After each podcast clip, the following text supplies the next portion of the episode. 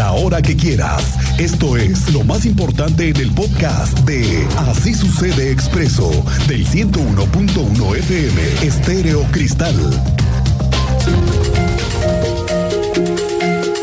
Aquí lo hemos venido platicando con los usuarios del transporte público, con los choferes, con el tema de las jornadas tan intensas a las que se someten al personal que maneja por muchas, por muchas horas las unidades que circulan por la ciudad. Nada más ayer le contaba que los mismos choferes nos hablaron de que hay una escasez. De hecho, los, los están convocando en otras partes del país para que se vengan a trabajar a Querétaro. Y sí, hay muchos trabajadores foráneos que vienen a buscar una oportunidad, pero como es un verdadero trabajo peligroso y muy mal pagado, la empresa batalla para conseguir personal que quiera manejar las unidades. Al menos unos quinientos a seiscientos camiones hoy están parados porque no hay choferes. Y si no, fíjese cómo en los patios donde guardan las unidades hay mantas solicitando permanentemente el personal. El tema es mucho más complejo de lo que parece, ya lo sabemos. Ya sabemos que para mejorar este tema se necesitan muchos millones de pesos y una verdadera estrategia que por ahora desde aquí no se ve. Pero el Instituto Queretano del Transporte se puso a hacer una serie de encuestas para conocer la opinión de los usuarios de todos los días, para conocer el tema de las rutas, las frecuencias. Andrea Martínez nos cuenta cómo te va. Muy buenas tardes, bienvenida. ¿Qué tal, Miguel Ángel? Muy buenas tardes y a todos los radioescuchas. Así es, el día de ayer concluyó la aplicación de encuestas origen-destino entre los usuarios del sistema de transporte colectivo urbano CROBUS.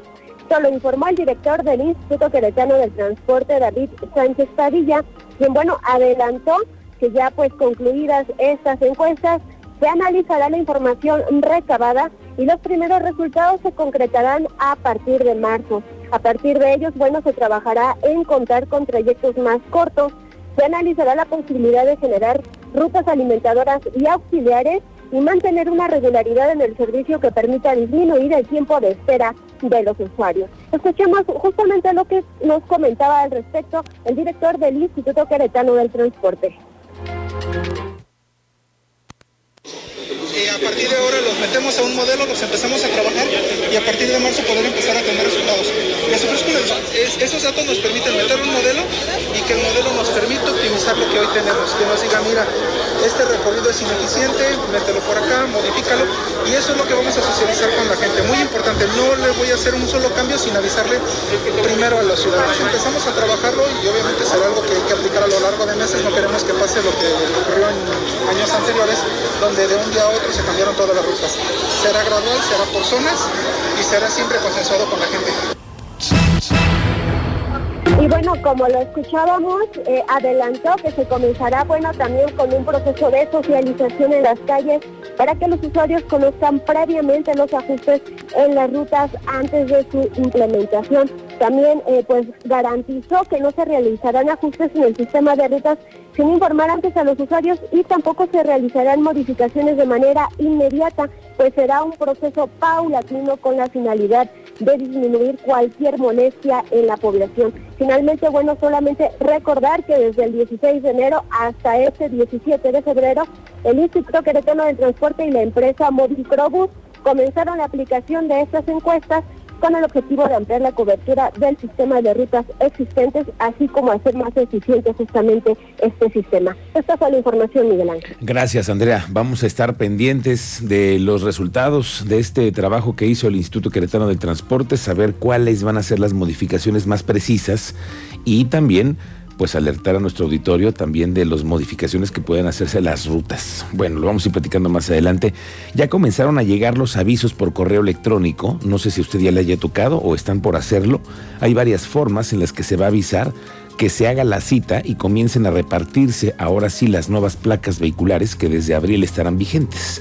La nueva disposición para hacer menos filas es que sean repartidas a domicilio y a través de vía correo electrónico se están dando aviso ya a todos los contribuyentes.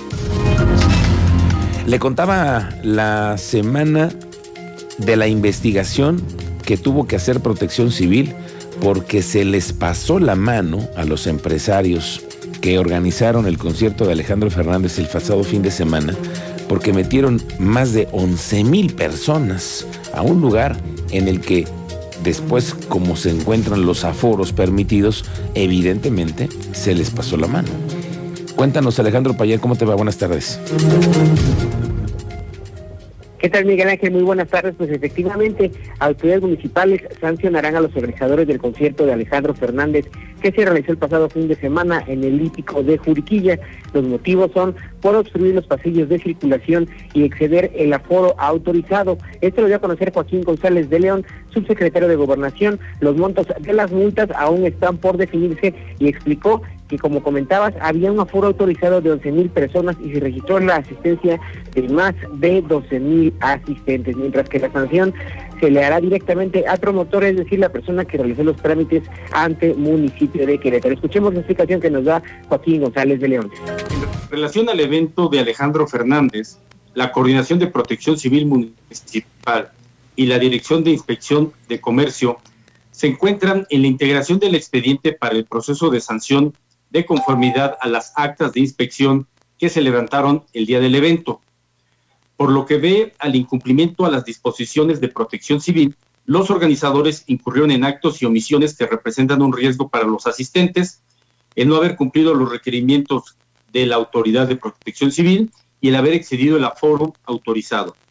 En tanto, la Dirección de Inspección en Comercio y Espectáculos asentó en su acta de, eh, del evento que este inició una hora tarde, tuvo una hora de retraso, se obstruyeron los pasillos al interior del lugar del evento, se obstruyeron los accesos para personas con capacidades diferentes y se excedió el aforo autorizado.